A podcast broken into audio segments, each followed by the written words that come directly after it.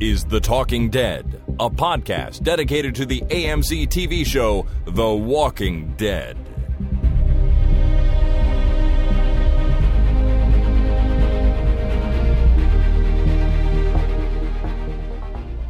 Hi, my name is Jason, And my name is Chris. and this is The Talking Dead, episode number 422, recorded uh, Thursday, this uh, March 7th, 2019. It is this March 7th. It's not that March 7th. It's this one. When's the Ides of March? That's coming up. I don't know. I think you bring that up every year at the beginning of March, and we probably should look it up one of these days. I think it's the mid March. I think it's the 15th, but Well, it'll be like next week. So we better figure that out. we better. Next week is St. Patty's Day, too, which is exciting. Oh, yeah. I mean, for some people. right? I think so, yeah. My uncle Uncle Brian's birthday. Well, you can remember one or the other or both, but they're good times. His middle name is Patty Yeah, Brian Patty? Yeah. Nice. because it's his birthday's on Patrick's Day, St. Patrick's Day. it does make sense. It does. All right. Well, happy birthday to him. Happy St. Patrick's Day next week. Happy clock changing day on Sunday. Happy Are you sure of that? I asked my wife about that tonight, and she wasn't sure. I looked so it up. are you? Are I'm- you? You looked it up. I'm You're sure. I'm sure now, yeah. So now we have a short weekend.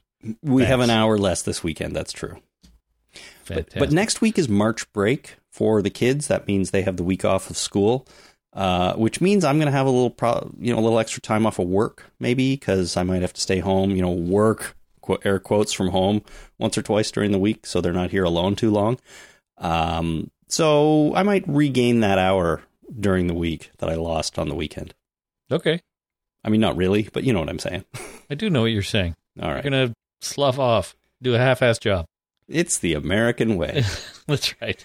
Uh, Jason, I heard a rumor that you are going to see Captain Marvel tomorrow. I have my tickets purchased. Ticket purchased. I'm going to see it by myself.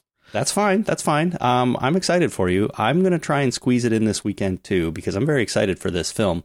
So I'm thinking maybe next week we do a short after hours, assuming I get to I get out to the theater and we talk about it a bit because I'm really looking forward to this film and seeing how it fits into the Marvel Cinematic Universe. Me too. 10:30 a.m. That's a that's a great time to see a movie if you can Morning movies are great. I mean, the theater was almost booked up, right? So it's popular. It's opening weekend, Yeah, uh, but it's 10:30 a.m. and it was like half off because it's a it's considered a matinee. and it was it was booked up on a Friday morning. Hey, Uh, There's only like, uh, well, it's a small theater from what I could see. There's only probably 50 seats, and there was only like seven seats left. Oh, so it's one of those VIP adults only seat theaters that are little. I, I don't know if it's uh, adults only, but it's smaller reclining seats, you Mm. know, that kind of thing. All right. Well, a lot of people are taking off work to go see Captain Marvel. That'll be good. Anyways, I, I'm looking forward to it. So I'm excited you're getting out. I'm looking forward, and, and maybe we can talk about it next week briefly. Sure. I might do a double feature and go see the Lego movie, the new two Lego movies, Oh, second part. thing. I've I've seen that one too. I really enjoyed that. So you should get out. Do it, man. I don't know. Get I don't know off. if I can do a double feature. Eh, It's tough, but you get caught up on your movies. It's a Yeah. good idea. All right. Um, that's great. We will get back into that later next week, maybe. For now, though, we are here to read some listener feedback for the most recent episode of The Walking Dead. And just before that, I want to talk about the radian, the radians, the the Oh. ratings. I haven't talked about Radiant since high school. No, the rate the ratings for Guardians. I put the two words together. Radians. Yeah, yeah, that's okay. but still, if you want to talk about Radians, you let me know. Yeah, okay. We'll we'll think about that for another day. Guardians got 4.71 million viewers. So the show rebounded a little bit from the week before. Just a tad. The week before was 4.39, which was the lowest of all time. So we're up again, 4.71, uh, which is a good sign. Uh, it, It it's is. not a lot of people coming back to the show, but maybe some people heard how good it's been, and and uh, you know, season nine in general has been, and they're coming back. We'll see. I don't know. Cool. All right, let us move on into the listener feedback. Listener feedback. Our first item here is a call from Jasmine. Hey, Chris and Jason, this is Jasmine out of North Carolina, and I'm going to make this very quick. All I have to say about this episode is that Henry is tap dancing on my last nerve. Period. Thank you, Jasmine. Short and succinct. yeah, you don't really need to say any more than that. I think a lot of people are not really that on board with Henry as a character. I'm sure he has his supporters, but I'm not really one of them, despite the fact that recently I think he's been a little bit better. Until then, he was driving me crazy too.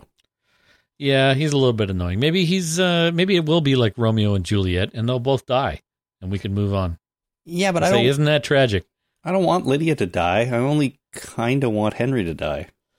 Right. And you know, I feel bad saying that out loud, but he's a TV show character, so he can die, and everything will continue on. But he's been a little bit better lately, so Jasmine, maybe give him a chance. Uh, if if he's on your last nerve, that means maybe he can he can get off of it, and you'll still have it, and we can he'll he'll redeem himself. I don't know. Yeah, and you have to be careful, Jasmine, because uh, if you only have one nerve left, then uh, the world is dangerous. Right. Because you could cut yourself and not know about it. Mm-hmm. But you got this. What I envision is somebody pulled a tooth, pulled one of her teeth, and then Henry's got his foot in her mouth, and that's just got to be painful and uncomfortable, I would think it would be, yeah. So- especially with tap shoes on. Jesus, My kids have tap shoes. They took tap dancing. It's nice. uh, they practiced around the house. It was Clickety clackety all over the place. yeah. It Did that, was did that tap, did they tap dance on your last nerve sometimes? um. I w- I don't know if I would say we got all the way there, but like it's it's good for the kids, bad for the floors. Let's put it that way. Yeah. Well, you buy a uh, a piece of plywood and you stick it down, like a nice uh, piece of oak plywood. hmm Oh, that'd be beautiful for tap dancing. Tap dancing platform. Yeah, if you need one, I got one in the garage. Really? It's wonderful. Yeah, I've got this beautiful piece of oak plywood that I m- meant to make a desktop out of, and I never got around to it. Uh, so it's uh, and then I bought another piece of uh, uh, of wood for the desktop, so I don't even need the plywood anymore for anything. And it's it's three quarters inch, weighs a fucking ton. But uh, if you need it, I got I got some. Well, I just figured. I mean, where else would you do your tap dancing, Jason? That's why you had it. Well, Jenny used to use it. She was in uh, um, Irish dancing when she was younger in competitions and stuff, and that's what her dad would do: would buy a piece of plywood and stick it out on the lawn. Go dance out there. Go dance outside. Don't dance. Well, most house. of you know, to be fair, the Irish dancing competitions were all outdoors, so practicing outdoors was the way to go. made sense, right? So you stick a piece of plywood on the floor, and uh, nobody tap dances on your nerves. Maybe Henry needs to do that. Maybe we need to buy Henry some friggin' plywood. Maybe build him a little plywood hut to be all annoying in. Yeah, just uh, you know, to give Jasmine some relief. So, so Jenny would go out and do her Irish dancing, and then the caber toss, I assume, right? No, that's Scottish. Oh, So she did Irish dancing. The caber toss is Scottish. damn it! That, Yeah. ma- that makes me look bad being an actual Irish citizen. Uh, yeah. Well, I mean, the Irish invented the bagpipes. If that helps. Oh yeah, they Yeah, they, they I. I associate them with Scotland. Well, yeah, exactly. So the uh, the joke is that the uh, the Irish invented the bagpipes as a joke on the Scottish, but the Scottish haven't caught on yet. Right? they just embraced it. Yeah. All right. I love the bagpipes. By the way, I was in a pipe band for many years. I know you Miss going to Highland Games, watching the caber toss. Oh, I'm going this summer. Fuck it. Good times. All right, next we have a call from Lee. Hey, Chris and Jason. This is Lee in St. Catharines, and I got two things to discuss with you today. First, Jason, you said that the Whispers wouldn't have much skill in killing walkers. Um, I don't agree with this, because where do you think they got the skins they're wearing? Because they can't just get off some dead guy, because that dead guy's up and walking around now. So they've got to be able to kill the walkers. I, I don't agree with that at all. And second, in the uh, one scene where Eugene is talking to um, Gabriel, and they're in the uh, the town hall. It's all made of wood. It's all very rustic. Why are they living like they're in the 1800s? Like I get that food and gasoline is all going to be used up or be rotten or not working. I get that, but Eugene had like papyrus type paper. Like every office and every like Staples and every business store is going to have tons of paper because nobody's going to steal that. Why do they need this brown, like, you know, Captain Jack type paper that's super old? Like, it looked really odd. And Eugene's wearing a homemade shirt. Like, there would be hundreds of shirts and clothing because everybody's dead and no one's going to get it anymore. There'd be tons of clothing left after 10 years after the apocalypse. So I wasn't too sure on on why they're setting this up like it's, you know, the pioneer days. Uh, it just didn't really fly with me. Okay, talk to you guys soon. Bye. Thank you, Lee. Any thoughts on why it's the pioneer days in Alexandria? Okay, so the wood I understand because maybe paint is in short supply or it's not good anymore or they don't feel like fucking mixing it because it would all separate over a number of years or maybe they don't have the proper stain and they don't know how to make uh, proper stains but uh, Eugene would probably know that you could burn the wood. If you burn like the outer layer of wood, it's uh, it preserves it. So you don't actually need to paint it or anything. You can uh, you can actually char the outside of the wood. It's it's uh, a valid technique for preserving um, wooden structures. So they would know that. Somebody would know that that knew enough about woodworking to make a fucking church. So yeah, I kind of agree with that. Maybe the paint, maybe the stain, maybe the whatever is not readily available. Maybe they don't just don't want to haul it all the way back. Paper, you're absolutely right. Fucking go buy a skein of paper or go steal it or go take it. There's probably skids of it lying around. It's not going anywhere. Uh, and uh, yeah, polyester does not rot. And there's a lot of polyester shirts out there, or at least poly blend shirts. So uh, yeah, there's probably enough uh, shirts to go around. Yeah, there probably are enough shirts to go around. Do you think the whole like old timey thing is just an aesthetic thing that they're doing because it kind of looks fun? They're making a point that uh, because society has collapsed and because it's years and years later, that the kind of technology that they would have available, readily available to them, would be the same kind of technology that they would have in the 1850s or the 1860s. Uh, so if you make the town look like it's from the 1860s, it kind of makes a point that they're going back to that level of technology. Yeah, which I think they probably would too. I mean, there are not that many living people hanging around still. And that means yeah. that the wealth of knowledge about modern technology would be pretty slim, right? Like, yeah. I, I couldn't just get up one morning and build a house. You know, that wouldn't well, work no, for me. And, and I absolutely agree with that. And I kind of agree with the uh, with the style of the structures, the buildings. But the you know, Lee has a point on shirts and paper. Mm. Absolutely. You know, there's we're not running out of paper there's probably enough paper out there to go around at the at the moment. You're probably right for for the number of people that there are, and and same with clothing. There are whole department stores full of the stuff. So, yeah, I mean, you can make your own paper. There's you know, you go on YouTube, you can have classes on how to make paper. It's uh, it's actually pretty interesting, but you know, walking into any kind of first of all, walking into a Staples uh, have Staples in the States or anywhere else other than Canada? I have no idea. In Canada, they're called Staples. You can get pens and paper and stuff there. Mm-hmm. So you walk into those, one of those, there's paper everywhere, and it's probably not one of the first things on a lot of people's list to stock up on immediately after the apocalypse. No. Right? Even though stores themselves are probably still locked up tight because why would I go in there? They're not going to have food. They're not going to have uh, weapons. They're going to have paper and pens. I don't need that shit. Yeah, I suppose desk chairs. Uh, yeah, keyboards, things that aren't so useful. Scissors. ah, scissors, sort of a weapon. Yeah, staple stapler. yeah, poor, very poor weapon against the zombie. yeah, see, I can see the nail gun. We've had nail guns play into uh, the zombie apocalypse, but uh, nobody's uh, attacked a zombie with a stapler yet. No, not yet. I don't think it would do much. Anyways, thank you, Lee, for that call. Next call is from Mike. Hey, Jason. Hey, Chris. This is Mike from Alabama. I wanted to say first that I love the show. I love the insight that you and your listeners have about the show. Um, y'all are all educated, informed, and observant, and you pick up on a lot of things that I miss. But I wanted to call and mainly talk uh, in general about Alpha's accent, and the, the actor's actress's name is Samantha Morton, British actress, and I know that they've got a lot of British actors who do Southern accents, and um, hers just sounds really forced and fake, and it sounds almost like a cross between a Gone with the Wind and a and a, a Foghorn Leghorn type accent. and I'm from Alabama. I grew up on the coast, so my accent is a little bit different. I know folks from all over the, the South, Tennessee, Texas, Georgia, ten, uh, the Carolinas, just all over. And I've never heard anything like this. But it's just, it's not enough to, to make me rage quit the show or anything like that. But it just makes me cringe when I hear it because it's like nothing I've ever heard. And correct me if I'm wrong, but I don't think the show is even set in the South anymore. So they don't even have to have that. But just wanted to see what y'all thought about that. I love the podcast. Keep up the great work.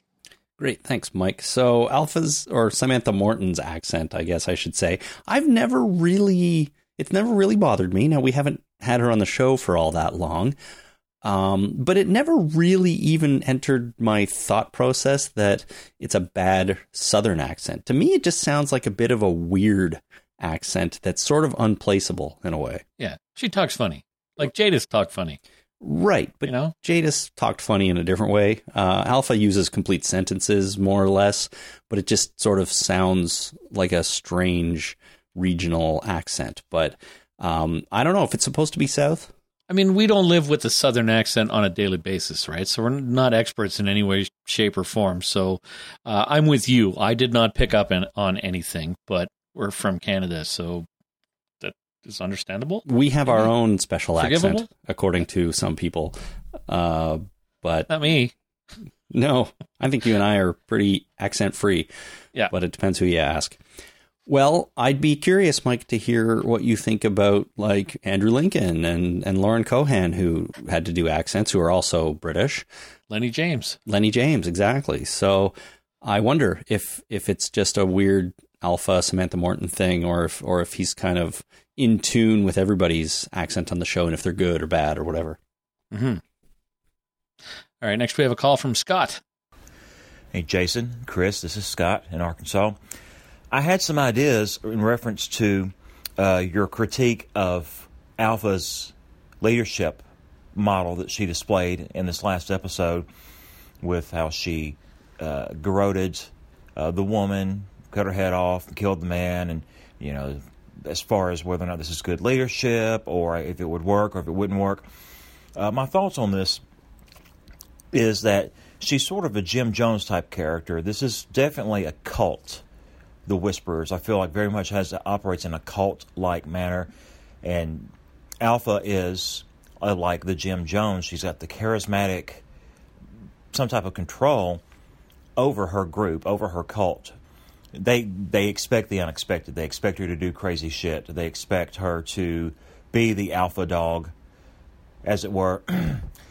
And remember, before the apocalypse, she was already crazy anyway, as is evidenced by her story she tells Beta about when Lydia was young and she was wrapped up in the plastic and how she just watched her for a while and then she freed her and then she smacked her for it.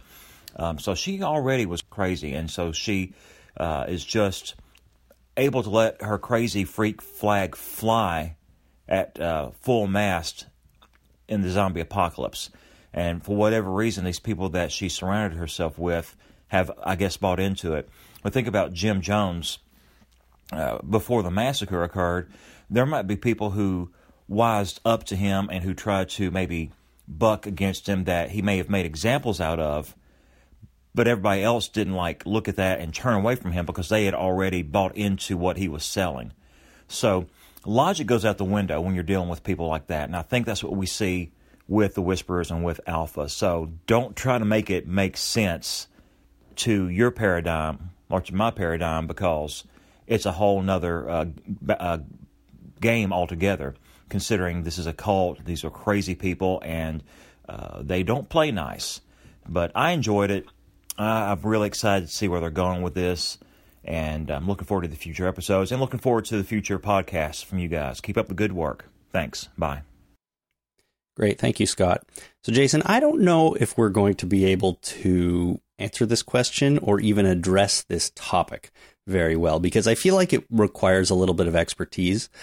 But the idea that the Whisperers are a cult, Yeah. um, I'm not sure if that sits right with me. And I say we can't answer this because I'm certainly not an expert. You know, I could probably define the word cult on my own, but you know, I'm sure there are certain characteristics about something that you would call a cult that the Whisperers may or may not have, and I'm certainly not an expert in the field. So, Right.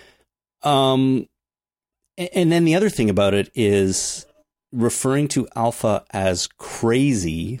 Um, you know, I, I don't know if that is the kind of thing, or if that's one of the things that contributes to making this kind of situation a cult situation, or if it doesn't.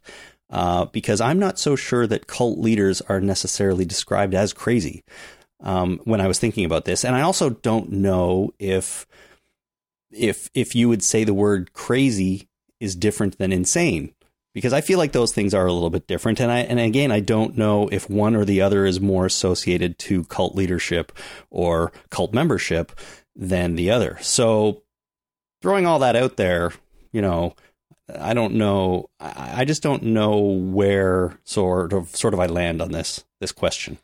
Right. So we have a bunch of unanswered questions. What is a cult? Is this a cult? Uh, is she a cult leader? And would a cult leader get away with doing this kind of stuff with her cult? And is she crazy or is she insane or is she neither? Well, I think crazy and, or and the the word crazy and the word insane are both derogatory terms for uh, mental illness, right? So I don't think that the crazy and insane is different than uh, uh, than each other. I don't think, but I- that's just my opinion. I think the word crazy might be used that way more derogatory than the word insane. Yeah. But I also don't think they mean exactly the same thing either. So, Yeah. I, I, well, okay. Ultimately, I don't know. yeah. I know moron means something very specific as far as IQ goes. It's funny. I get called that all the time. I mean, I should know what it means. But uh, so yeah, so if if uh, anybody out there uh, is or knows a uh, expert on cults and or is a member of the FBI and can get into get in touch with the uh, the FBI's uh, Center of Excellence for Cults, then uh, we've got some questions we need answered I mean, and have them watch the show do the you th- do you think you could define the word cult off the top of your head without looking in a dictionary? Me? No. Because I would say, we'll see how this goes. A cult is a group of people who follow a single leader blindly and without question, often to their own detriment. And that would be my definition of cult. Um, and that just came off the top of my head right now. And I feel like it's pretty good, but I don't, but I don't know if that's the actual definition of cult. And when I think about it like that, I think the whisperers do kind of qualify. You have a group of people who seem to be following alpha, um, to their own detriment when maybe they think that this is the right thing for them. Now, in this episode, we saw the two people who rebelled against her. They were both killed. Maybe that's part of the definition of cult, too. The leader will go to extremes to keep his or her followers in line. But again, I'm not 100% sure. So I looked up the word cult. Wow, if only there was. fun. I'm so glad there's a way we can do that instantaneously. so a cult is a relatively defined as a relative a noun, a relatively small group of people having religious beliefs or practices regarded by others as strange or sinister. Second definition is a misplaced or excessive ad- admiration for a particular person or thing. okay. I would go with cult. Yeah, I, I guess so. Like, I, I think my definition was closer to the second one there because I didn't mention the religious thing, and I didn't realize that uh, cults were necessarily always religiously based. Well, these are all religious or right, like Right. the so both of these definitions are basically having religious beliefs or practices, and the second one is a misplaced or excessive admiration that doesn't even have religion in there.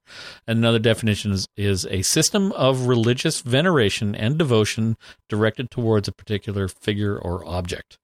So it is often like a singular leader or, I guess, object, but in this case, like a, a person that's kind of the figurehead of the whole Yeah. thing. So I would lean towards cult. Yeah. Uh, I would lean toward, and uh, you know, b- based on Jim Jones and that whole craziness, Right. Uh, yeah, I mean, people will do some stupid things for uh, a particular person. They may not all be believers, like at, you know, absolute believers, but uh, at the very least, they're scared of not pretending to believe. right. Yeah. So right. that's enough to get them to do something or not do something. Yeah. And then again, I- don't know if I'm going to be able to come down on one side or the other on th- on this either, but the notion that Alpha is obviously crazy because of what she did to Lydia when Lydia was 3 and got tangled up in the um, dry cleaner uh, plastic. Again, I don't know if that necessarily means she's crazy. Like there there could be a number of factors involved in that her acting that way in that situation, right? Maybe insanity is one of them. Um or, or mental illness, let's say. Um but then you have to talk about sort of the source of the mental illness, I think, and and so on. So Yeah. I think there's a lot of balls in the air here and I'm going to drop many of them. Yeah, and it's probably you know uh, getting somebody out of a tangle of plastic that they were suffocating in and then smacking them is, in my opinion, bad parenting. At the very least. Yeah. So what you know, whatever the cause of that, uh, probably didn't help with the rearing of that child in a healthy, uh, emotional way. No, I wouldn't think so. I wouldn't think so. All right. Anyways, thank you for your call, Scott. It certainly made me think about a lot of word definitions. There's always that. and how they apply to the show. It's important. I think it's interesting stuff. I think we should look up all the words in the show. Let's just do that. We'll we'll rebrand this podcast into a uh, etymology podcast. That'd be fun. Awesome. That would Yeah. be cool, actually. All right, let's move on. Cameron in Sydney, Australia writes this email Alpha is starting to get on my nerves. She seemed so menacing initially, and her backstory gave viewers immediate satisfaction in a really fast character development where she seemed truly threatening. But I am just really struggling to believe that this group of people, most of whom have now seen Hilltop and are acutely aware that there are thriving walled communities living in comparative luxury, would stoically listen to a psychopathic leader who is making them wear dead people's faces, battle the elements, and risk themselves living the most dangerous way possible. Come on, it's just too inconceivable.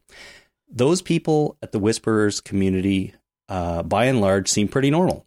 They there would be mass mutiny. In fact, it wouldn't even have got to the point of mutiny because Alpha would never have risen to be the leader she is. I don't know. I haven't read far enough in the comics to meet the Whisperers, and I've heard they are pretty cool in the comics, so I'll wait it out in the hope that they become a bit more digestible and understandable. I don't think we can make a valid uh, judgment from the outside of decisions made by cult followers. right, but the show has to make us understand a little bit, right? That's true. You can't just label everything under the umbrella of, uh, oh, they're a cult. They'll do anything she says. Yeah. You know, regardless of the ramifications or uh, anything. So does that mean though that the idea that they've now seen the hilltop and they see this community with walls where people are free-ish, you know, and and they live in comparative luxury as Cameron says, is it does that explain the fact that this is a cult, I guess, does that explain why none of the whispers see that and go, "Man, I want that. I'm going to go and get that." Alpha has- been saying that that is crazy for a long time. Mhm. She's been saying that living behind walls is just nuts because it's not uh, it's not a valid way to live. Our our society is the valid way to live. Those are the crazy ones. Yeah. So I think uh, from that point of view, yeah, those stupid bastards are living behind walls. They're just they're just waiting to die. So it's a it's a matter of brainwashing, I guess. And, and at the other end of things, we don't know for sure that none of the whisperers won't try to defect over to Hilltop or somewhere else. That could be a plot line that the show goes down, right? Yeah, and some of the hilltoppers could defect over to the uh, the whisperers. There's no reason why they they wouldn't. I guess not. You'll uh, you'll get somebody go out and go, man, I really want to be all dirty, live in the forest with no shelter, Yeah, eat and bugs. eat bugs, worms, chop up raw, you know, deer, and then What do you just think Daryl's been doing for the last couple of years? yeah, good point. That's what he is. He practically is a whisperer, anyways. Yeah, he's been doing exactly that. I don't want to live behind your crazy walls and sleep in a stupid bed. I want to sleep on the ground with my head in the dirt, and I want to breathe bugs. And for two seasons, he barely said a word, so he might as well have been whispering. Exactly. All right. Well, I guess Daryl isn't so. You know the the, the it's a fine line between Daryl and the whisperers, or or It's a was very fine line. He's he's he's a little better now, I think. Yeah, well, he he threw that foot in the fire to eat it, right? Or did he? Was he cooking it? Did we ever land on an answer for that? I think he was cooking it. Cooking the foot to eat? No, there's no way he's eating human body parts. He's not a cannibal, or was it How not? do you know? Or why not? He's just not. I can, you know. He'd rather eat bugs. I think he'd rather eat bugs. Yeah, he was right. feeding the body parts to dog, right? That's fine. Dogs can eat Oh. body parts. Well, they then why cook it? I don't know. Maybe dog is picky and he likes his foot, his feet cooked. Well, I, I guess I assume everybody does. If I was going to eat a foot, I think I'd prefer it cooked, but Yeah. I, I'll, I'm going to try never to find that out. Yeah. Yeah, let's let's not find out. All right, next we have an email from Amy in Indy. It's, I assume that's Indiana. Yeah, Indi- Indiana, Indianapolis. I think that's Independent. Amy in Independent. Why not? Anyway, Amy writes in uh, listening to the feedback podcast, and what hit me was the nature of the whisperers uh, being there but undetected could mean, mean that they have witnessed a lot of our communities without their knowledge. Maybe recon is their power. They have stood on the sidelines of other conflicts while appearing at a glance as walkers. For all we know, they watched Negan kill Glenn and Abraham and Rick's response. If they know more about our communities than they are letting on, this could be this could up their dangerousness. Yeah, up their dangerousness. And I think that's interesting. They could have been hanging around for years and just never made themselves known. That's true. I mean, They seem to not know anything about the hilltop, though. I guess maybe the hilltop is is the one that's new to them, or I don't know, or it's just a game they're playing, right? It's just a act they're putting on. But the only thing about this theory that doesn't work for me is that I don't think the whisperers really behave entirely like actual zombies. So They, well, no, because zombies don't make camp. Right, but I mean, without knowing that, like if if we had a group of our characters walking around and they saw a bunch of whisperers walking around, um, they might, if they're paying attention, realize, wait a minute, those walkers aren't coming after us, and they might wonder what's going on. But on the other hand, maybe not. So the whisperers could have been mingling about the area for a long time, just gathering information and figuring out how these communities work, and now somehow they're going to use that info against them. I agree. I just don't think that that's the case here. I mean, it's possible that they could have been doing that, but every indication we've had is that this is the first time Yeah, that these two groups have encountered each other. Yeah, I mean you're probably right. I, I, I think that's where we're going here, and it's going to play out in a different way. But it's fun to think that they could have just been mulling around for a long time and just biding their time. That's true. You know, I mean, there could be another group of people that have access to satellites. I mean, all those satellites are still up there, or a lot of them are. They probably have some of them that have crashed. But if there's somebody out there that has access to uh, satellites, they can know everything. I, I guess satellites are probably pretty self-sufficient up there, so they're just going to keep spinning around the Earth. Yeah, but they uh, they have to adjust their orbits every now and again so that they don't burn up in the atmosphere, right? Is that yeah? Really? I don't know if that's true. No. Once they once they're in orbit, they stay in orbit, right?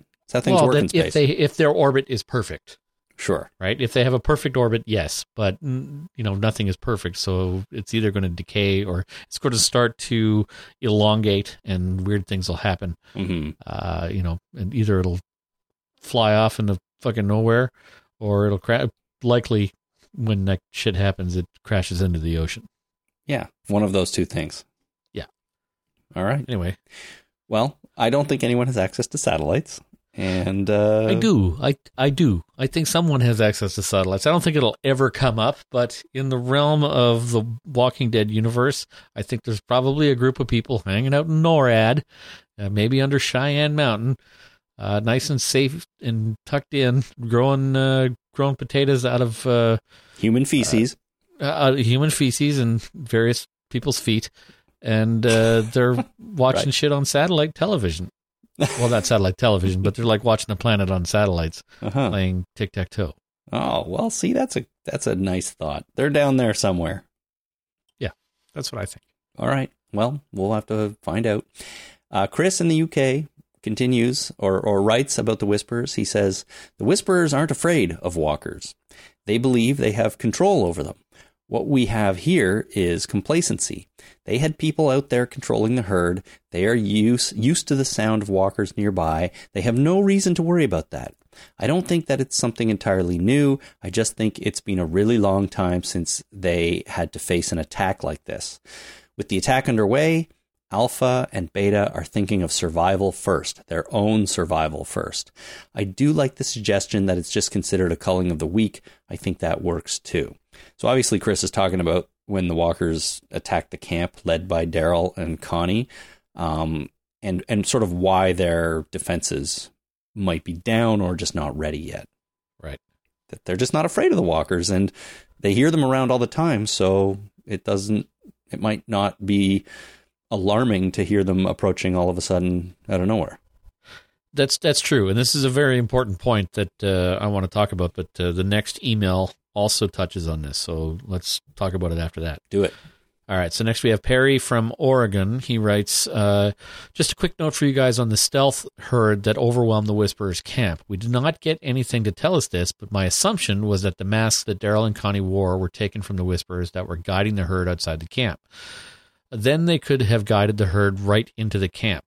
This doesn't explain why the herd was was silent coming in, but if we think back to the uh, to the challenge uh, to Alpha earlier, it seemed like the entire camp was just standing around watching. So maybe everyone was watching the exchange with Henry and not paying attention to the walkers. Kind of like how you live next to an airport, the sound of planes becomes background noise. For the whisperers, the sound of the walkers is just background noise. Yeah. And that's a very important point. And I've actually experienced that. When I lived near you, I lived probably 50 yards or 50 meters from a fire station and there was fire trucks going by 24 hours a day every day hmm with their sirens on and i stopped hearing them they did not bother me I mean, was it super annoying when you first moved in? i don't remember it being super annoying i remember noticing it but i knew there was a fire station there and i started renting the apartment anyway but uh, we were close enough when i this is um, Jenny and I had an apartment there. I lived in the, an apartment before Jenny and I moved in together, and then we moved in together in the same building in a different apartment that was closer to the fire station. But in the summer, with all our windows windows open and the doors open to the fire hall, we could hear the alarm that told the firefighters they needed to get in their trucks. Oh, cool. So that alarm would go off, and then 40 seconds later, I timed it. It's always like 40 to 45 seconds later, the sirens came on in the trucks, and they were off doing whatever they needed to do, saving lives, helping people, getting cats out of trees, that kind of thing. hmm Uh, so I absolutely agree with uh, Perry and Chris that uh, something in the background like that, airport, fire hall, uh, what have you, highway, that shit just becomes background noise that you don't notice anymore. So that's a very important point here that these walkers coming into camp, uh, the fact that we didn't hear them might have just been the way they're told the story of they don't notice that uh, walker sounds anymore. Yeah, and that's pretty dangerous. I mean, for most people, anyways, and I guess for them too. But it does explain it, and doesn't explain why they got how they got into the middle of the camp before they started attacking people.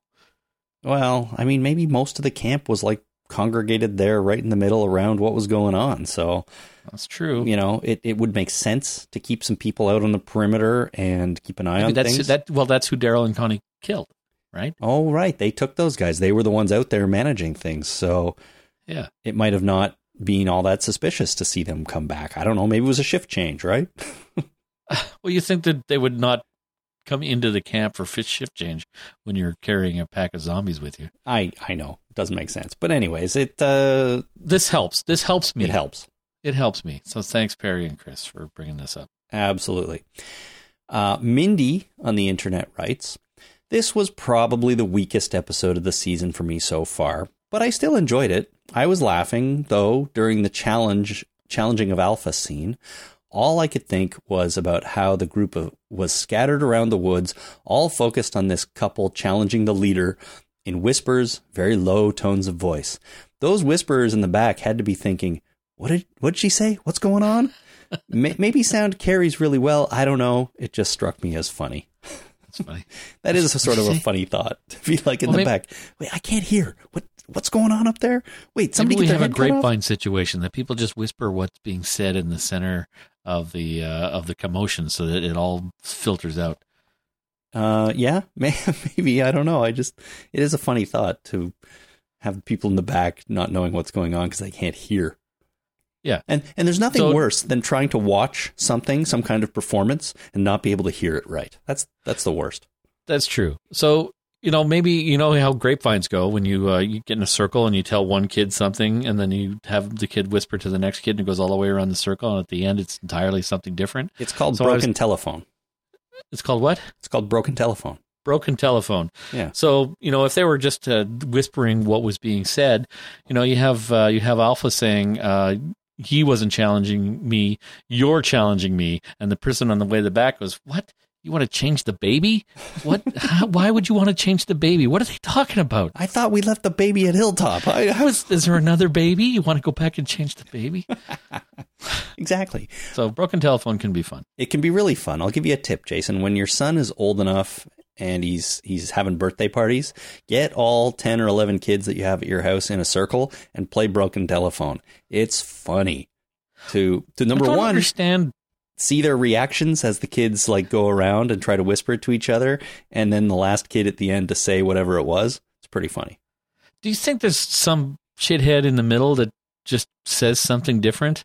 It, uh, that's what I think always happens. Is there's always at least one fuckhead uh, not saying what they heard or what they thought they heard, or do you think it's like an honest retelling of what they heard and they just misinterpreted what they heard? I, I mean, I gotta believe that the kids take this semi seriously, so they're not screwing with the game like that.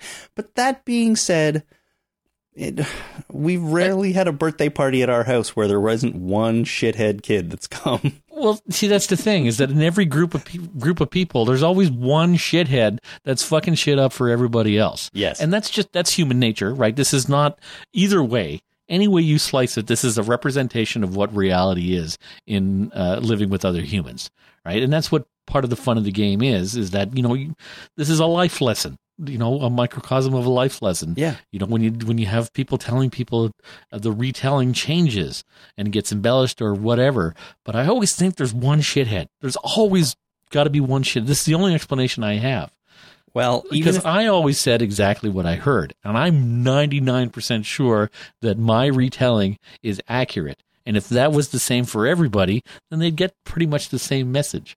well, But it's always wildly different.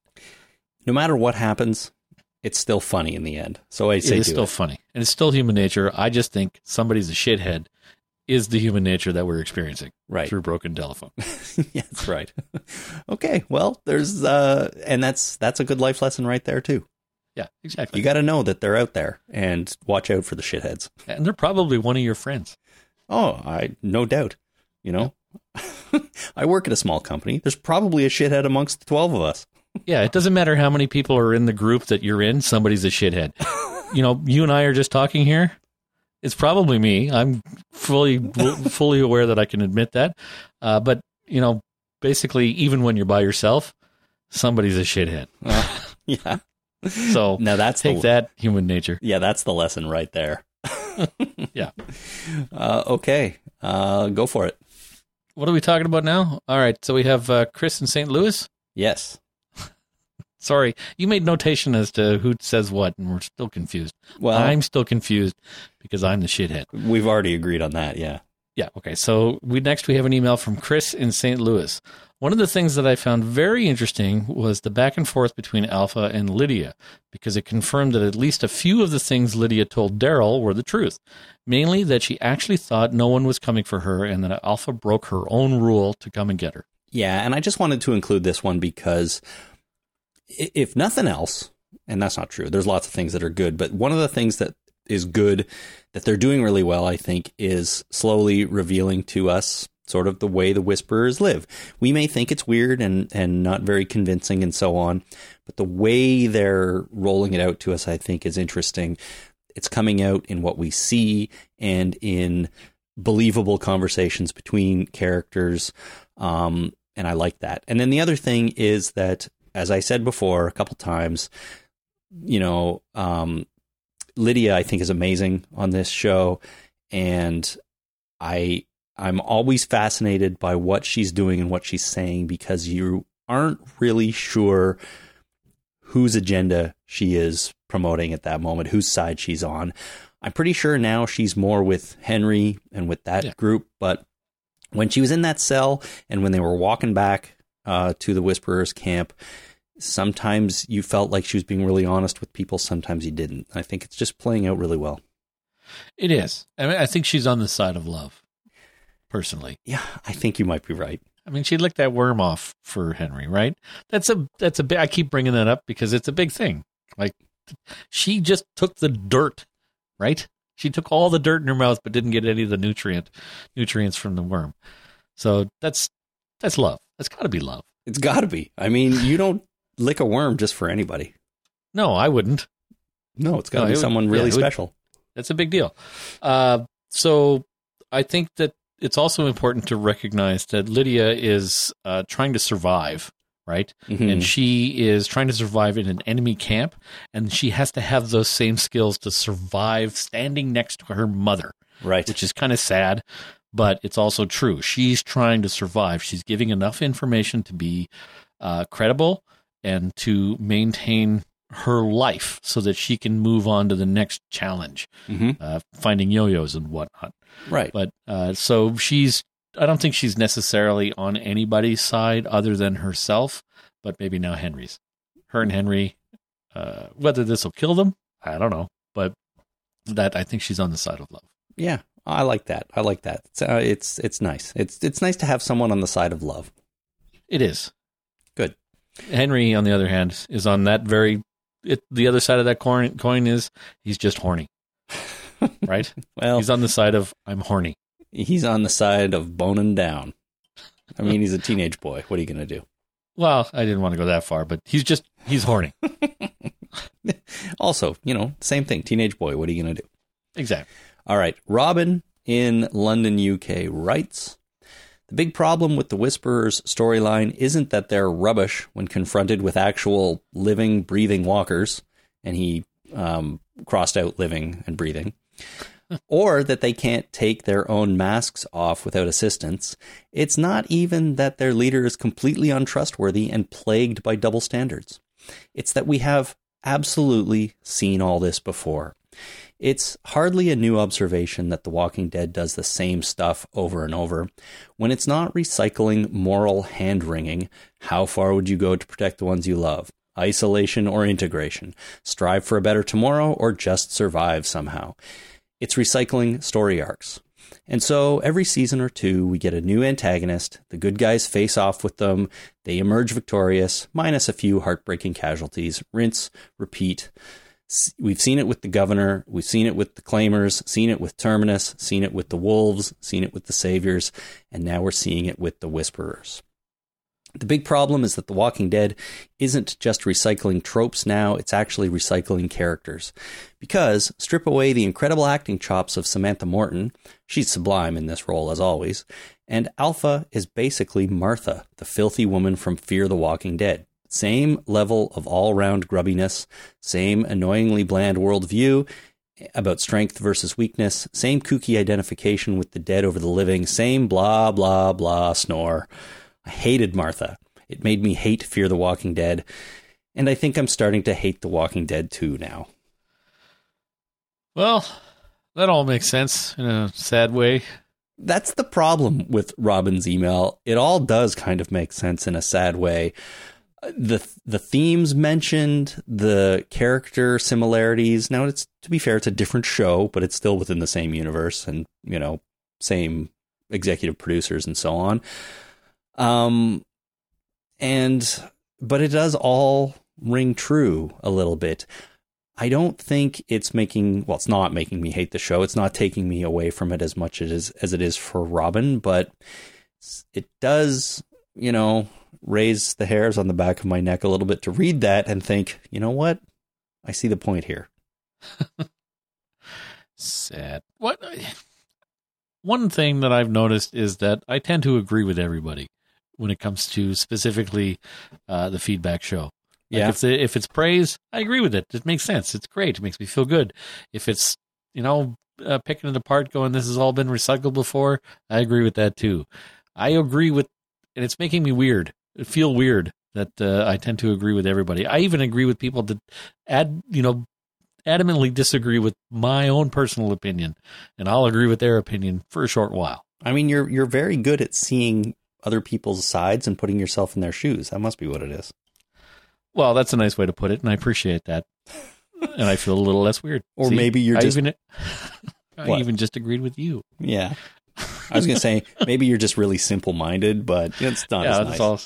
I don't know about that, but Yeah, and, and and this just speaks to the fact that there's a lot of things at play here. There's a lot of stuff going on, and there are a lot of valid opinions and and criticisms and just ways to see this this show and probably any show. And we have some fantastic listeners who can express themselves in email very well and make Yeah. their points. And it's hard to disagree with anyone. Um, it's happened, you know. I can remember things that people have written in and say about how amazing JDM is as as Negan, which uh, um, you know, for a while I disagreed with, but recently I'm sort of coming around. So even that isn't a very good example. So I don't know. Uh, Robin makes some good points, and so does everybody else.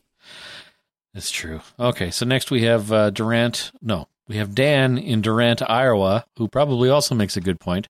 Uh, Dan writes Judith is zero part Grimes. Her mom was Lori, never knew her. Her father was Shane, never knew him. Her dad, in quotes, was Rick. He left when she was three, so she barely knew him. Her brother was Carl, who also left when she was three. Her per- personality is informed by her biological parents, and she's never knew uh, that she, uh, that she never knew. It's formed by Michonne and maybe Negan. I don't think this story should be portraying her as a version of Rick. Yeah, this is. I just wanted to include this one because I sort of find it easy to forget that Rick is not her biological father. Um, Did we know that for sure? I believe we do know that for sure. Yeah, I think we do. And if we don't, it's like ninety, high ninety percent. You know that that it's Shane. So it's yes, Lori's her biological mother, but Lori had no uh, uh, um, input on raising her because she died the day she was born. Yep. And Rick is long gone, and so really Judith was raised primarily by Michonne, um, alone, as far as we know. And now she's bonded with Negan, and I think she's probably learned some stuff from Negan, and he's definitely shaped her personality a little bit, even if not directly, just by her experience with him being around in jail.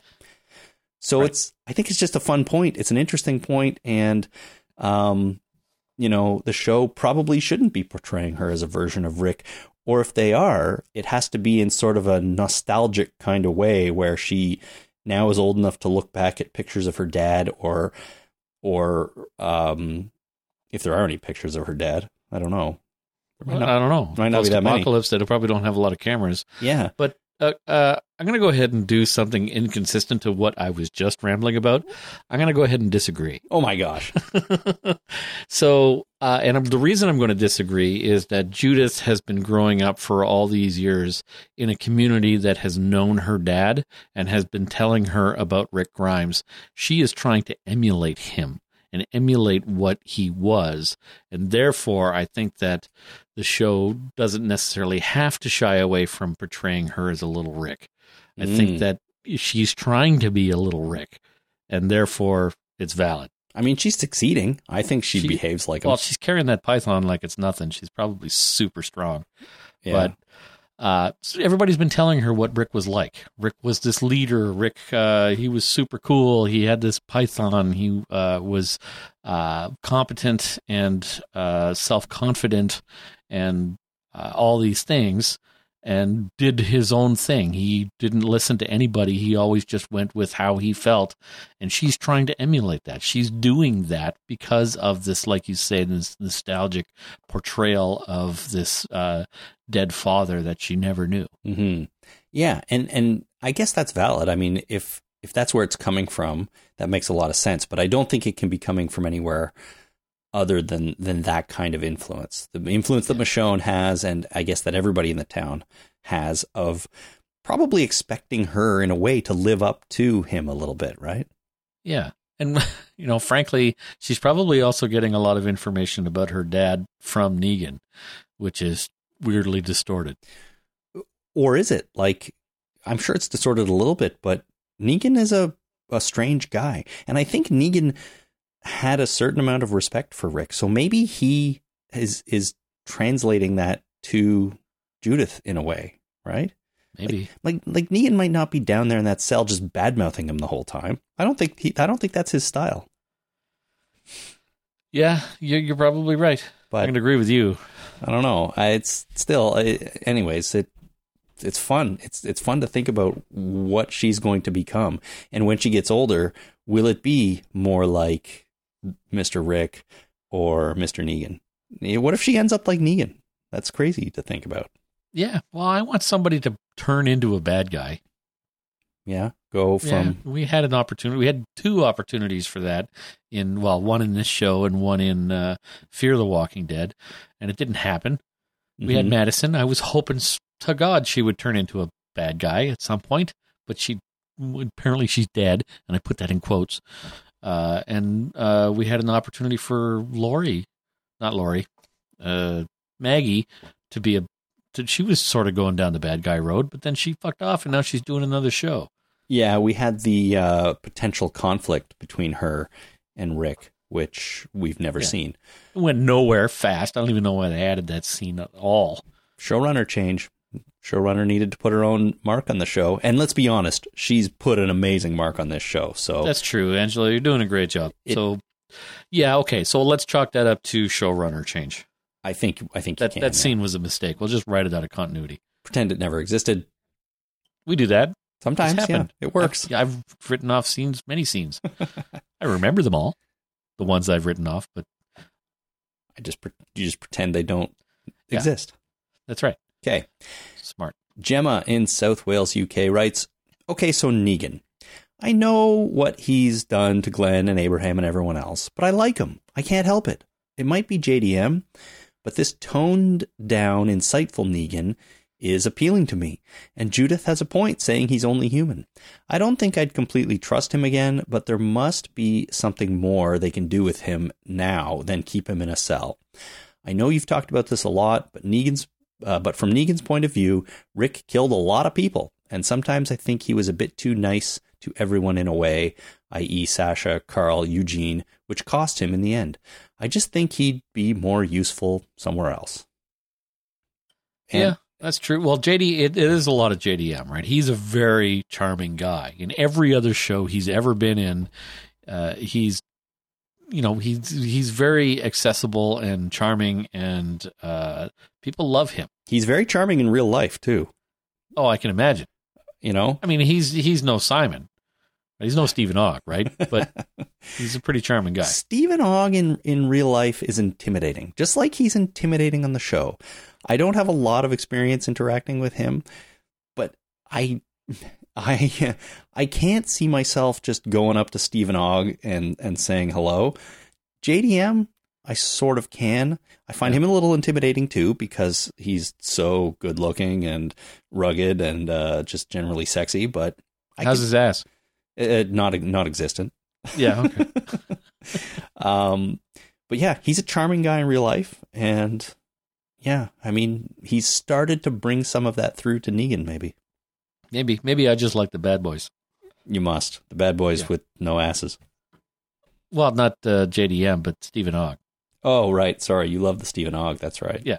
Yeah, so maybe I like the bad boys. Yeah. He's got an ass. I think I, never really noticed. To tell you the truth. Yeah. No, I, I'm not sure. He's pretty skinny too, so he might not. Oh, he's built though. We've seen him with his shirt off in uh, Westworld.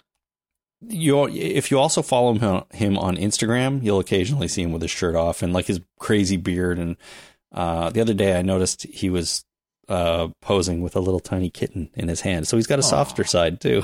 What's Instagram? Uh, I look it up. I've heard of it, but I'm not sure what it is. Is it like a picture blog? No, Okay, it's uh, we'll move on. yeah. Let's. All right, we have an email from Digis. Digis. No, it's. Di- Thesis. Thesis. I'm sorry. I think so. I, I I can't say I know how to pronounce it exactly either, but I think it's short for like Matthias in Dutch. Zacchaeus? So maybe Thies or Thias. Yeah. Sorry, man. I know we've been over this before because he's emailed us before. Um, but we're idiots. So Yeah. Okay. Sorry. Tias. Tias. just read it. from the Netherlands. uh, this male or female? Matthias? Male. Matthias, male. Okay, so he It's writes. like, it's like Matthew. Okay, so Matthew writes, listen, the phrase head over hammer toes is, of course, an adaptation of saying head over heels, where the two ends of your body are used. But Eugene's way of thinking, the toes are further from your head than your heels, uh, thus making toes more appropriate than heels in this saying. And apparently, Eugene has hammer toes, which is an abnormal abnormality where your toes start curling down, usually due to wearing bad or small shoes, which is probably quite common in the zombie apocalypse. You idiots. Nice. Uh, so I didn't know hammer toes was an actual real thing, but I Oh looked yeah, it up, totally. and it is. Yeah. And, Yeah. And- and he's right. What I like most about this this email was that uh, I didn't catch the listen at the beginning, but then at the end it was just like you idiots, and I went back and no, it's all there. Yeah, I didn't notice, and I thought that was fantastic. It was wonderful. it's framed perfectly. So, uh, yeah, hammer toes are a thing, and I looked up pictures of it. Which- Why would you do that? Well, it's not so bad. Don't I do mean, that. there there's other conditions you really don't want to look up pictures of, but well, they probably come up in a image search search when you write type in hammer toes. uh, no, just the hammer toes did. I didn't Really? scroll down too far though. So Okay, good for you.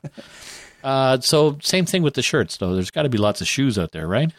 Probably less so than shirts because people think that shoes are important uh, in the zombie apocalypse. So there's probably less access to shoes mhm. than there would be to polyester blend shirts. So, uh, but there's probably enough shoes out there to to get a good, decent pair of shoes. oh yeah, probably, but they might be hard to come by if you're if you're not looking for them. I don't know, or going out of your way. Take care of your feet, people. Well, they're It's, very uh, important. You spend a lot of time walking around on them. Uh, then take care of them. Change your socks as often as you can. Keep them dry. Mhm. You don't want trench foot. Oh God, you do not, because you can't run away if you have bad feet. Yeah. and uh, there's a lot of running away being done in the zombie apocalypse. So And that's exactly why I would die early in the zombie apocalypse. I have bad knees. I run like an old woman, and I would probably stand my ground and die because I don't have much of a choice. I can I come over to your house with my phone and film you running down the street and post it on the internet? No, Come on, that'd be so funny.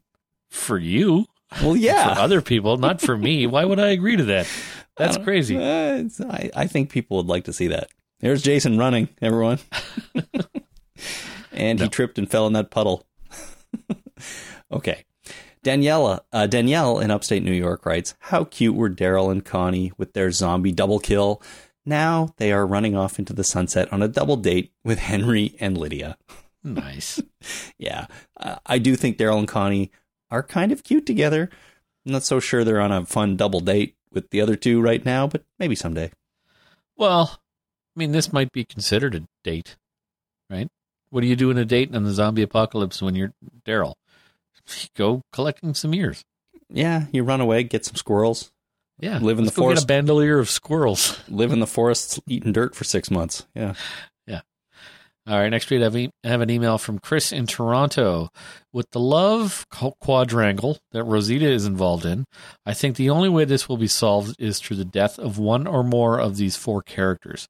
Either Rosita dies and all the guys bond together in their sorrow, or Gabe dies and Eugene finally gets the girl. Somebody's going to die. I am convinced of it. And it could It's not going to be Rosita. Probably Um, be Gabriel. Yeah, I think of the four people in this love triangle, I think all of them have a equal chance of being killed off this season. You think they're going to kill Eugene? I don't think they're going to kill Eugene. Maybe They're not, not. going to kill a pregnant lady. maybe not as much as Eugene. I think they might kill a pregnant lady. Not till she gives birth. Look what happened to Lori. They waited till she gave birth. Yeah, I know, but I And I then just fought, then it's three men and the baby. It's perfect. okay, just for that, they're probably going to do it that way. You're right, but Yeah. I think somebody here, maybe multiple people in this group of four, are going down, and I'm not going to be excited. I mean, I'm not going to be happy about it, but people die, and I think we got four prime candidates here. Maybe, maybe not Eugene. I mean, he might be the one that lives out of all these, but who knows? Okay. So uh, it, I agree with you that it could be any of the four, but it's not going to be Eugene. It's not going to be Siddiq. And it's not going to be Rosita. I hear you. I hear what you're saying. okay. Uh, all right. Well, let's keep going. Uh, Nick in New Jersey. I think that clearly this episode is leading up to the big reveal of Enid's role as a spy. Oh, good. Enid and Negan have been working together for some time now to lure everyone into a false sense of security. The Saviors annihilated, Negan has been in jail and just went back in. Their spying operation has just about reached its peak, and they are about to launch a coup or something. Maybe take over Alexandria or Hilltop, or open up a hot dog stand or something. Either that, or maybe we can let go of this whole Enid spy theory one of these seasons. No, I mean never. Yes, I I, I read that just for that last sentence because I think we can let it go. So uh, Enid might not be a spy for the Saviors. I'll concede that now. Maybe she's a spy for the uh, the helicopter awesome van people. Um, Maybe I don't know. I think we can probably let it go, but if you want to keep speculating, I think that's all right. All right. Well, we'll see what happens. Yes, yes, we will. Thank All you, right, Nick. next- Thanks, Nick. Uh, next, we have an email from Cindy from Columbus, Ohio. I think the Carol slash Alpha showdown will center around Ezekiel. I have a bad feeling about this fair, and I think we will lose him. That would break my heart because I love the character. I think we're going to lose lots of people at the fair. I have nothing but dread about it. So the fair, Jason, I think we're Uh-huh. going to see this fair relatively soon. Yep. But can The Walking Dead just do trade fair amongst communities and everything goes fine and great? I'm not sure they can. Well, let's hope it's not the uh, uh, the negotiations uh, because of a trade federation that we had in episode one, the beginning of episode one of the Star Wars bullshit trilogy. Mm-hmm. Uh, because that whole first, you know, sixty minutes of that whole movie was them negotiating in on behalf of the uh, of the trade federation, and that was boring as hell. So hopefully, this fair is not just a uh, we're talking about a goddamn fair for an hour and a half, and then they all go to the fair, and there's dancing, and there's movies, and there's singing, and there's uh, uh, you know, what's his name starts a jug band. And they have a grand old time, and they start dancing and drinking, and Wait, everybody gets hammered and then leaves. Are you sure you don't want that? Because I that sounds great. I kind of No, I want to go that. to that. Oh. I don't want to watch it on TV. Oh, okay. I would like to go there. I, this is why I want to go to a, a pipe band competition because they have a beer tent and you can get some Scotch pies and you can get uh, all. There's all kinds of wonderful things you can see and do and listen to uh, at the at the Highland Games.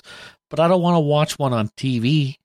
I don't want to watch a bunch of characters going, "Hey, let's walk down this uh, these stalls and look at various art exhibits from the local artists." I mean, that kind of thing is boring to me anyway, and I don't want to watch it on TV. So hopefully, I think that Cindy is probably right. Something bad is going to happen at the fair. Let's all go to the fair. The fair is going to be a shit show, and people are going to die. That's not the very fun fair, and I don't know if I want to watch that fair. I might prefer to watch a nice, fun, pleasant time at the fair for everyone. Really? I mean, it, it, the fair doesn't have to be the whole episode, and also I just don't want Ezekiel to die. He's awesome, and and it would just be so sad if he was killed off. Um, Well, how, how else do you think that uh, Carol's going to get involved? Like like Cindy says, if Ezekiel dies, then Carol's going to go on a rampage, and and Carol's going to I know, fucking being in her Venezuelan ninja self. I know, I know. She has to get involved somehow. Now Henry's rescued, and the Whisperers are going to show up at the fair and do something horrible. I don't know. I I just want something good to happen once in a while. Yeah, they better build a dunk tank. That's all I'm saying. yeah, they can. I mean, they can. You could put zombies in a dunk tank. You know, Yeah, shooting gallery with like zombie heads. great Shoot idea. Two zombie heads get a prize. There's all kinds of good zombie Uh. ideas for a fair. So, all right, couple more here. We're gonna end with two calls. The first one comes from Ken. Hello, Chris and Jason. This is Ken from Lexington, Kentucky. Um, longtime listener of you all's. I just have a couple of observations.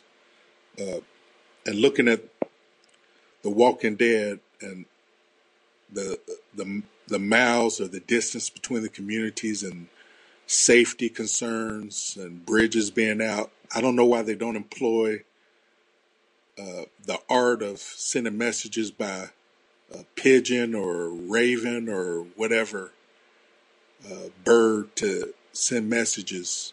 Um, Lord knows that they got enough time on their hands to learn the craft. Uh, you think Eugene would come up with it since he's so smart, but it's just always uh, perplexed me why they don't utilize that message of communication rather than resorting to radio towers. But keep on doing what y'all doing, and um, thank you. Bye. Okay, thanks, Ken. Jason, I have a dumb question for you. Sure, I have a dumb answer. This is great. Okay, perfect. Ken is proposing the idea that the communities should use birds to send messages back and forth. Now, this is not a new idea. We've seen this, you know, lots of times before, but I have never known whether or not the idea of strapping messages to birds and letting them go and hoping they get to the right place to deliver that message to the right person is a real thing or not. It is. World War One, they used homing pigeons to send messages. There's actually a homing pigeon that was uh, shot multiple times and given a medal. Real story. How the F do you get a pigeon, the dumbest of all the birds? to- Homing pigeon. Different than regular stupid rat pigeons that live in cities. Different. Um, okay. Homing pigeon, the second dumbest of all the birds, which isn't saying much because all the birds are pretty dumb. Sorry to any. Uh, well, bird brain, it's the same. it's it's bird brains. Yeah, exactly. What do you call someone who studies birds? Like an ornithologist or something? A bird bird person. Okay. So sorry to any bird people out there, but I think birds are pretty dumb. So how do you get birds to go to the right place? Uh, you train them. You homing pigeons are um, the thing with homing pigeons is they they are. I'm going to tell you a story. So homing pigeons are trained to go to one place. That's why they're homing pigeons. When you want to send a message to somebody, what you do is you uh, you pack your bags and you leave that place and you put a pigeon in a cage and you strap it to your back and you walk away with it. And then when you want to send a message back to that place, you tie the message to their foot and then you let it go and it goes back to that place. They don't come back to you later. Like you can't train a homing pigeon to go to two different places. You train a homing pigeon to go home. So homing pigeons might have they're good for sending messages back to HQ when you're you're uh, in an expeditionary force and you're going out someplace to do something and you want to send that message back. Getting a message to those people out in the field much more difficult. Right? Right. So sending messages back and forth are um, it's not easy to do with homing pigeons, and I'm pretty sure homing pigeons are extinct. First of all, uh, but I'm not entirely sure of that. So a homing Ravens pigeon is an actual uh, um, species of bird. It's a thing of a bird. It's a type of it's a type of pigeon. I don't know if they're extinct or not, but I'm pretty sure that uh, there's not a whole lot of them. Anyway, Okay. because they kept using them for these purposes, and uh, especially in war, when you're sending messages back to HQ, the enemy seeing any bird would shoot it. Okay. So birds can deliver messages one way. I do sort of find that believable. Um, you can train an animal to go to a place. That makes sense to me. Um, I think that would be difficult and probably uh, uh, take a lot of time, but I guess it's possible. So you can take a It- it bird somewhere. What do you mean it wouldn't? Let me tell you a story about Uti. so Okay. I lived in the Soo, and uh, we lived on. Uh, we rented a house. My family rented a house that was on this farm. It was farmland that was be, that was owned by somebody else and worked by somebody else. We rented the farmhouse, uh, which they no longer lived in, and they rented out. So we lived there. And then after a storm, one big storm, one day, we lived in the just on the outskirts of Sault Ste. Marie.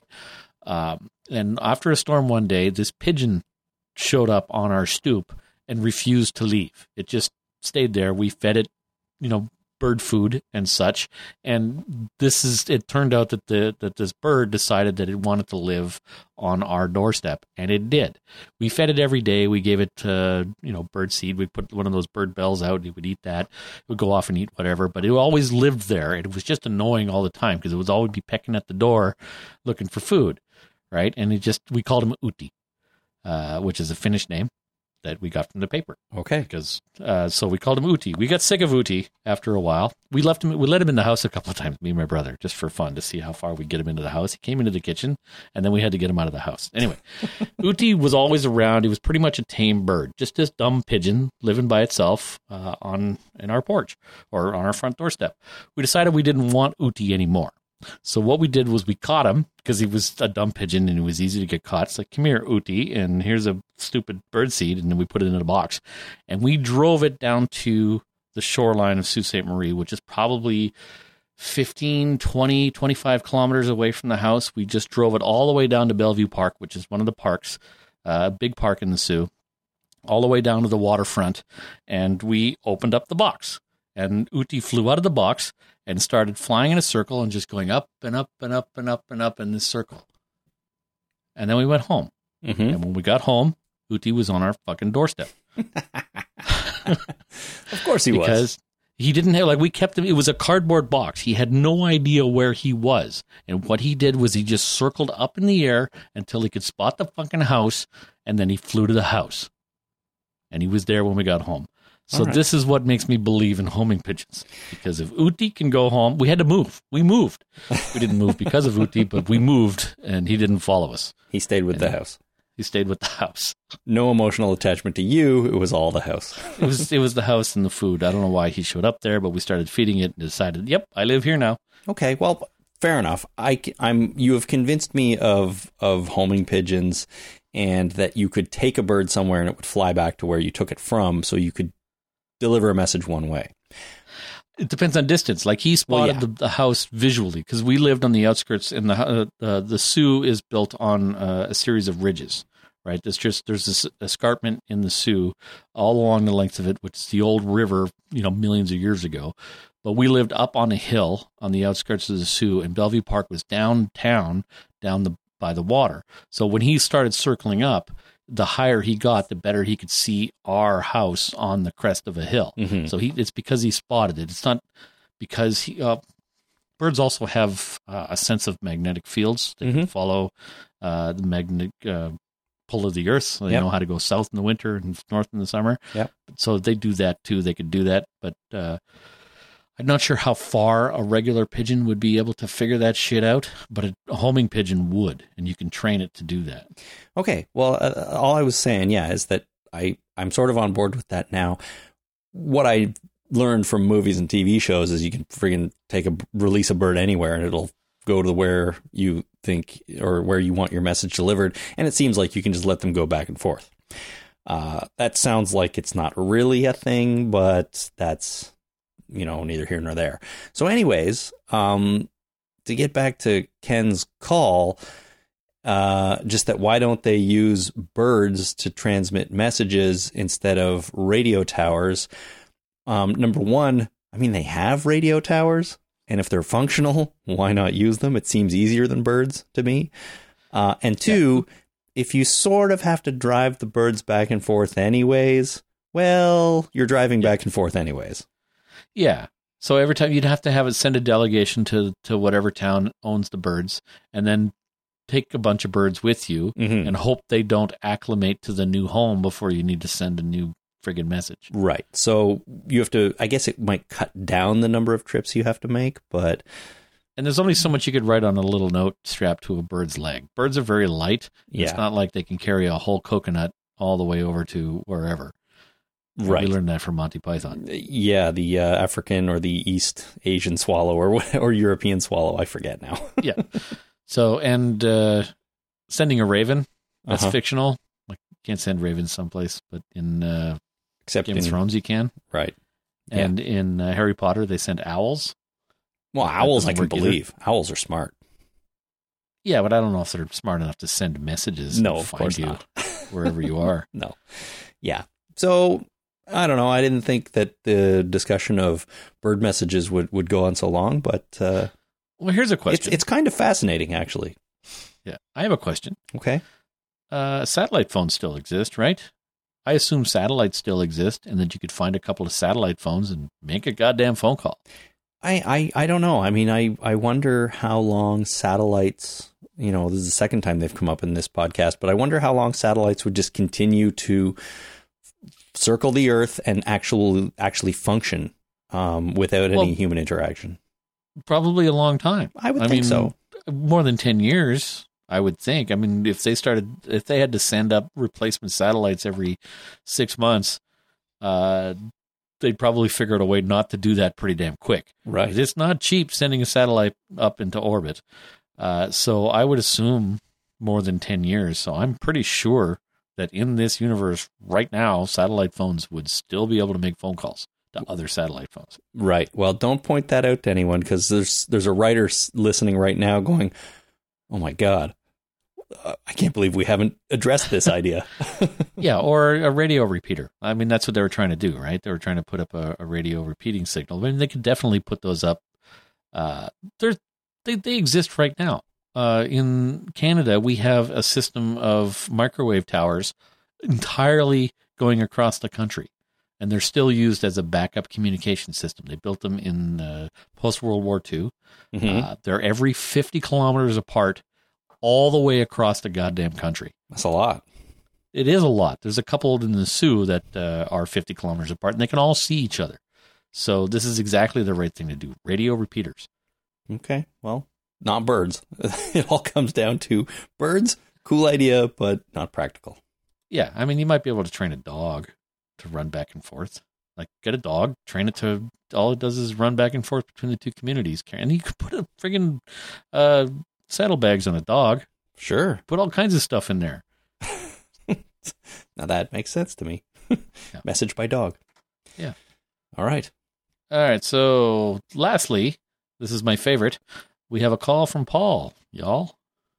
Hi, Chris and Jason. Uh, I just wanted to mention that um, during the episode, right after Jerry says it's movie time for the first time, they do like a wide shot of the front of the theater. Now, they do a better shot of the marquee on the left where it most probably says Silent Army. But if you look during the wide shot on the right, there's a different marquee. It's about 12 and a half minutes into the episode.